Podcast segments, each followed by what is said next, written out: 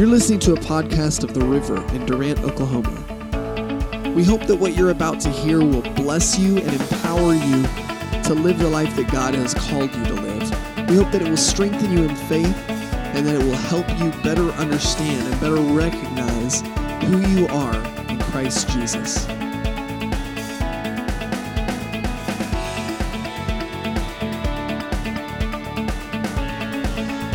Amen. Glad to be here today.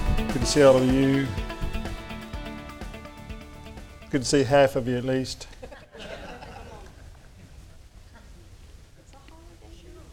It's Thanksgiving, I know. Ephesians chapter 3, verse 5.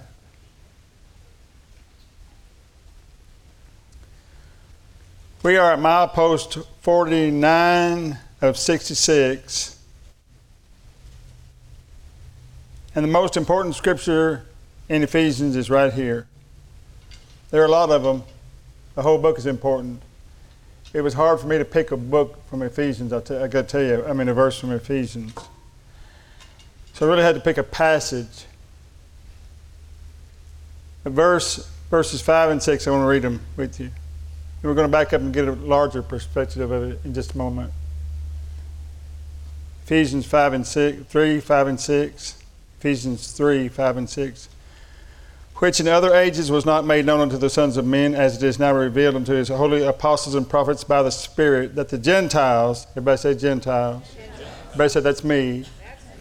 That the Gentiles should be fellow heirs and of the same body and partakers of his promise in Christ by the gospel. Let's, read, let's back up and read the whole thing now, starting with verse 2. Ephesians 3 2. I'll give you some context. If ye have heard of the dispensation of the grace of God, which is given me to you word, how that by revelation he made known unto me, unto, unto me the mystery, as I wrote afore in few words, whereby when ye read, ye may understand my knowledge of the mystery of Christ. The mystery of Christ. What is the mystery of Christ? Well, to hear what he says which in other ages was not made known, it was a mystery to other ages, unto the sons of men, as is now revealed unto his holy apostles and prophets by the Spirit. That the Gentiles should be fellow heirs. That was the mystery. You are the mystery of the ages. You are the mystery of the ages. That the Gentiles should be fellow heirs and of the same body and partakers of his promise in Christ by the gospel not by circumcision, not by the law, not by how they how obedient they were, not by how well they performed, not how badly they, how how much they could mourn and repent, but by the gospel itself. It was the power of God to save us. Amen. amen. Somebody say amen. This is good. Whereof I was made a minister according to the gift of the grace of God, given unto me by the effectual working of his power this is one of the greatest and yet most overlooked truths in the Bible that Gentiles get in just like Abraham did. Forgot, people just forgot about it. Uncircumcised and without the law, but by the gospel, by the good news. Not by what we did, but by what He did. It's like God was saying, surprise. They all had the law, they got in by how they performed. But then he says to the Gentiles, Come on in free of charge. Amen. Surprise! Anybody remember Gomer Pyle? Surprise, surprise. confirmed in Acts chapter 10, confirmed in Acts chapter 15, Acts chapter 21, the Gentiles got in different the way from the way the Jews got in.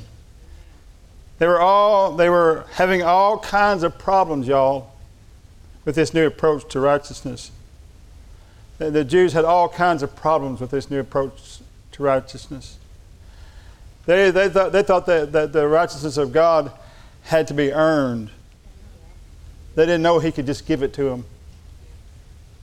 Even though that's how their father Abraham got it, got it just given to him. Because of what? His faith, what he believed about God. That God is saying surprise. Listen to me.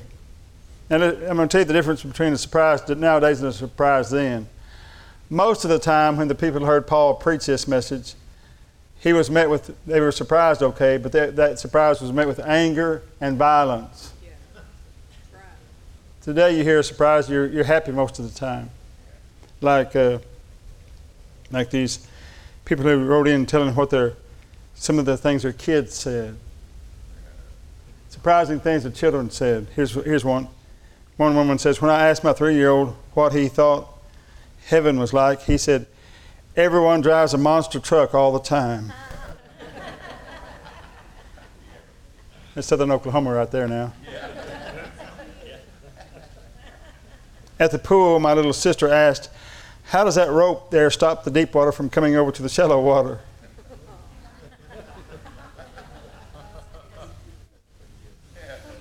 At the market, one kid was overheard to ask his dad, Dad, why are we buying beer?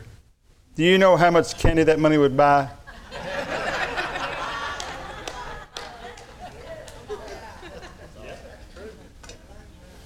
At a birthday party recently, one woman says her six year old cousin came up to her while eating her cake, waved a plate in her, in her face, and said, Josie, the air smells like freedom. he said, My nephew recently informed me, this guy here writes, My nephew recently informed me that squirrels eat acorns, acorns because they don't like Mexican food.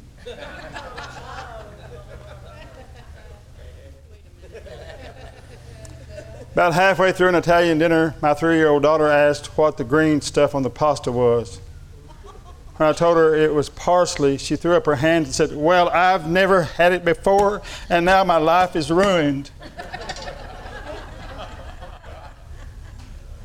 that's, how the, that's how the Jews approached the gospel.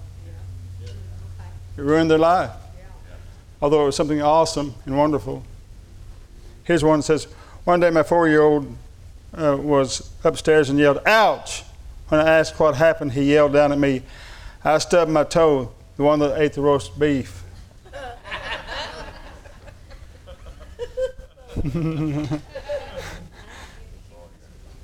this little piggy went to town, this little piggy. Okay.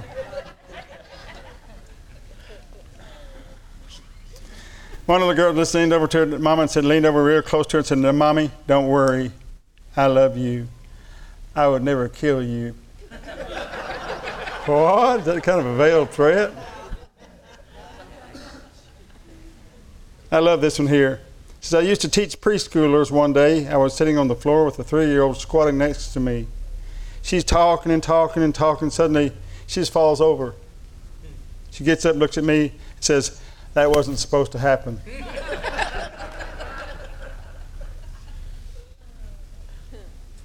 Finally, I told my kids we were no longer going to use this, the phrase shut up because it sounded mean and could hurt people, people's feelings.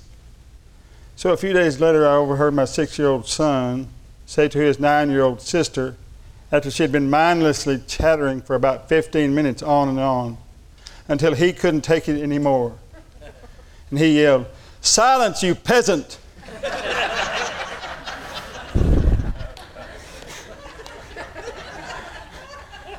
Creative way of saying, Shut up. Silence, you peasant. Surprises happen because you're not expecting them. Right? They were not expecting God to suspend the law for the sake of righteousness.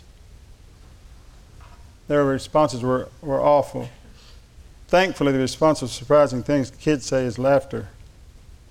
But the idea of the Gentiles being saved by the hearing of the gospel was believe and believing was not only a surprise and a shock, often accompanied by violence and anger. Truth be known, it still is today. The question is, why would God do that? Why not just tell a man to go to hell? Why not just say, go, go ahead and go? Just go on to hell. I don't want you anyway, you filthy liars. You've forgotten all about me. You've forgotten all about me. You've forgotten who I am. You don't pray to me anymore.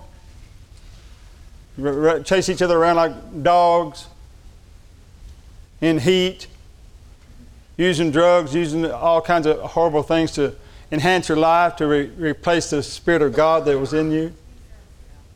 Why don't you just go into hell? Why couldn't God forget them?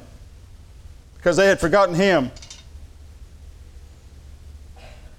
Reminds me of a story I read, and I want to read it to you, if I may. A nurse writes, It was a busy morning, approximately 8.30 a.m., when a gentleman in his 80s arrived to have stitches removed from his thumb. He stated that he, he said that he was in a hurry as he had an appointment at 9 o'clock. I took his vital signs and had him sit, take a seat, knowing it would be over an hour before someone could be able to see him and help him. I saw him look at his watch anxiously and decided since he, I was not busy with another patient, I would evaluate his wound. On examination, it was well healed, so I talked to one of the doctors, got the needed supplies, and removed the stitches, the sutures, and redressed his wound. While taking care of his wound, he began to engage me in conversation. I asked him if he had another doctor's appointment this morning and why he was in such a hurry. The gentleman told me no, that he needed to go to the nursing home to eat breakfast with his wife. And, and then I inquired as, as to her health. I, I asked about her health, and she told me that she had been, that he, he told me she had been there for a while and that she was a victim of Alzheimer's disease. As we talked, I asked if she would be upset if, if uh, he was a bit late. He replied that she no longer even knew who he was, that she had not recognized him in over five years now. I was surprised, the nurse said, and asked him, And you still go every morning even though she doesn't know who you are? He smiled as he, she smiled as he, he smiled as he patted my hand and said, She doesn't know who I am but I still know who she is. God could not get over you being lost. Even though man had forgotten who he was, he never forgot about his friend Adam. His man that looked like him. Angels didn't look like God, men looked like God. We were created in his image. Milepost 50 Philippians 1 6, one of my favorite verses in the entire Bible. Philippians 1 6 says, Being confident of this very thing, that he which hath begun a good work in you will perform it until the day of Jesus Christ, even as it is meet for me to think this of you all, because I have you in my heart, inasmuch as both in my bonds and in the defense and confirmation of the gospel, ye all are partakers of my grace. Oh. He's saying that I'm confident that God's going to finish his work in you because grace is working in you. The law will not finish what God started in you. Grace will finish what God started in you. Grace is a great perfecter. Grace is a great perfecter. It finishes what God starts. Amen. You know, in so many places you hear the preacher say things like, Come receive the grace of God, be saved today. And the very next thing is you got to start doing this and do that and do this, do that. And if you want to stay saved, you got to do this, got to do that, got to do this, got to do that. That's how they talk. It's the old bait and switch. Used car salesmen have been using it for years. But you're not going to stay saved because of how you perform. You're going to stay saved because of the grace of God in your life. Amen. Amen. My mama was at my house one time in West Texas. We're in a fairly large town, San Angelo, about 100,000 people, San Angelo. And an ambulance went by. I lived two blocks off the highway, and the ambulance went south past my house. I lived on the south side. But there was probably 20,000 people that lived out south of me. You know, something like that. This ambulance went by. My mother jumped up, ran to the window, ran over to the window. She looked out. And she said, John! Hollered through the house. What, Mama? I heard an ambulance. Yeah, we hear them a lot, Mom. Well, it was going south. You know anybody that lives out that way? I said, Mama, there's probably 20,000 people lives out there or more. She said, but do you know anybody that lives out there? I said, well, yeah, I know some. Well, you need to call and see if they're okay. I said, Mama, you see, she came from Love County. Little spot in Love County down in the southern part, the southern, southernmost tip is a place called Thackerville. You ever, ever hear of it? Well, raise your hand. I know you've been to the casino if you tell me that. that casino wasn't always there. It used to just be nothing, farmland, when I was a kid. For my mama, about 100 families, I guess, lives down in that little lobe there, the, the, the, the river. Every, every direction from my house, except north, was Texas, every direction. So we had about 100 families that lived down in there, I guess, something like that. Maybe, maybe less than that. Well, maybe, I thought my mama was being silly. Why are you doing this, Mom? But then it dawned on me. I think the Lord spoke to me, really. He said, John, when she hears a siren, somebody she knows and loves is in, is in trouble. When she hears a siren, she knows everybody in her little world. She prays for them. She hears a siren, somebody she cares about is in trouble. Not true for me, because I was in a big town. But she was real concerned about that siren. Because for her, it's always attached to a need, a real need for her to pray. She'd pray. When the, when the storm says, when the weather says storms are coming to Thackerville, about 100 years ago, a storm did come to Thackerville and blew it away. Blew it completely away. They had to move the town over to the railroad track. It used to be over on the east side of the west side of the, the lobe, over toward the ri- river on the west side. There's a little uh, ferry there run by a guy named Zachary Thacker. Had a little trading post there and all that. The tornado came and blew it away. Ever since then, the people in that area have been real sensitive, especially the old timers have been real sensitive to weather. All had cellars. You know what I mean? My mom was real sensitive to weather. She learned to fight back a few years ago. About 30 years ago, 40 years ago, she learned about the word of faith. She began to fight back. She stands out in the yard now and tells tornadoes to turn around and go away. And they obey her. My kids saw it on the television one time. They were watching the, the news. My mama said, Boys, come with me. And she looked the direction that it said the tornado was coming right for Thackerville. She walked out in her yard and pointed at that cloud and said, Go turn the other way. Amen. Go turn the other way. You go away, you will not hurt any of my people here. And what she told me, she said, John, I can't pray for everybody in the world. I can't pray for everybody in my county, but I can pray for everybody I know and love. I love everybody in this town. She does. She goes to every church in town. She's involved in every church in our town. I don't know how she does it. She's a wild woman.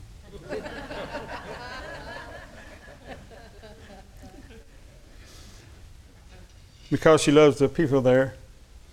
But she's always working for their behalf behind the scenes. Listen to me. God is working behind the scenes for you. He's protecting you when you don't even know you're being protected. He's, his grace is at work. He hears the ambulance you don't hear. He goes on, he goes into fight mode when you think everything's peaceful. He fights in the unseen world. Your decency does not access grace. On the contrary, grace provides your decency. He will not stop until he's completed the work in you. That's what, that's what the Philippians 1 6 says. He will perform that which he started in you. It's good to know that God has control of the end game. God's in charge of the fourth quarter. Amen. Amen. Go Cowboys. Yes, go Y'all knew I'd work that in, didn't you? You knew I'd work that in somehow.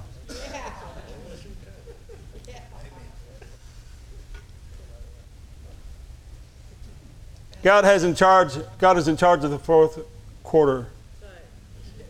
He's in charge of the two-minute dr- drill. He is finishing the work He started in you because He's not ever going to find reach a place where He's satisfied with your in, in, uncompleteness, with your incompletion. He wants you complete. Now you are completed in Him in the Spirit, but He wants you in every way looking like looking like Jesus. Did you know that in, October the, October the 31st, 1941, they announced the completion of Mount Rushmore? And that's the completion of Mount Rushmore, October the 31st, 1941. It had so much trouble with it political trouble, money trouble. Uh, but the whole nation was behind them, but there was always some, some other issue coming up all the time with the builders. Finally, they just called it done. And left it just like it is with the four faces the a reason for these four faces was because they believed in expanding. And Rushmore was a symbol of Western expansion. Four men were specifically in charge of expanding and securing the, the, the union, the, the, the nation of America. Stay with me. They just announced on October the 31st that Rushmore was complete, but they, it didn't look anything like the model that they had made up. The model they had made up had, had completed all the way down to their waist. It was an entire bust they were going to build for these men. But, but they just called it done because they figured, well, good enough is good enough. Have you ever noticed how good enough is really never good enough? Right. With God, good enough is never good enough. You're never going to say, Well, I got you spiritually saved. I guess I'll just leave their minds alone. No, no, no, no. He's working on your mind right now. That's why you're in church today. Being confident of this very thing, that he which has begun a good work in you will perform that work until, until, until. Not, not before, not after, until the day of Jesus Christ. He's going to be working on you right up to the last day. Glory to God. Glory to God. He will never just give up to political pressure because he has all the political clout he needs. Amen. That's good to know. He's not going to run out of money, not going to run out of influence because his gospel is the power to finish the work in you. Somebody say amen. amen. Colossians chapter 2. Colossians chapter 2 and verse 13 and 14. I'm going to read it together. Milepost 51. Colossians chapter 2. Have you enjoyed this series at all? Amen. I have. Colossians 2 13 and 14. And you, being dead in your sins and the uncircumcision of your, of your flesh, hath he quickened together with him, having forgiven you all trespasses, blotting out the handwriting of ordinances that was against us, which was contrary to us, and took it out of the way, nailing it to his cross. Let's read 15 and having spoiled, spoiled principalities and powers, he made a show of them openly, triumphing over them in it. This means Jesus nailed the law to the cross. Blotting out the handwriting of ordinances that was against us. All that had ever been written in the scriptures was really against sin which, which only demonstrated the wrath of God. The wrath of God was plenteous in the Old Testament. We even see the, we even see the ground opening up and swallowing them. The wrath of God was ever, everywhere in the Old Testament. Wrath here, wrath there, wrath everywhere. It says it real clearly in Romans 1:18, for the wrath of God is revealed from heaven against all ungodliness. We saw the wrath, we know what it meant. What was new was Romans 1 16 and 17. It says, For I'm not ashamed of the gospel of Christ, for it is the power of God unto salvation to everyone who believes, to the Jew first and also to the Greek.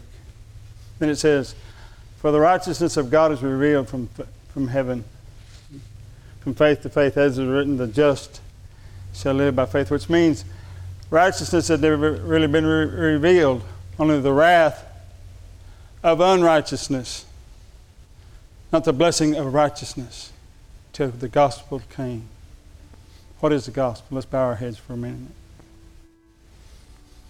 The gospel is this Christ died for our sins according to the scriptures, and he was buried. And he rose again the third day according to the scriptures. That means everything that went wrong came right again in the spirit. Now, anything is possible in the natural.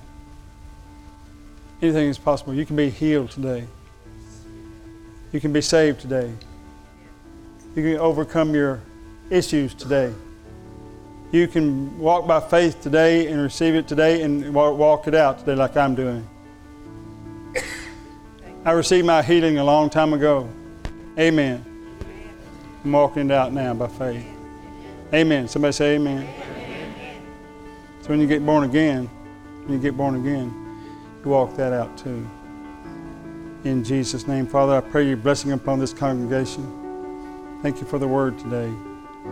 Thank you for these truths that you showed us. How that you could not forget about us. Even though we had forgotten about you, you didn't forget about us. Thank you for the gospel. The gospel that changes everything. It is the power of God to, to make us right in every way and to finish the work that you started, started in our lives.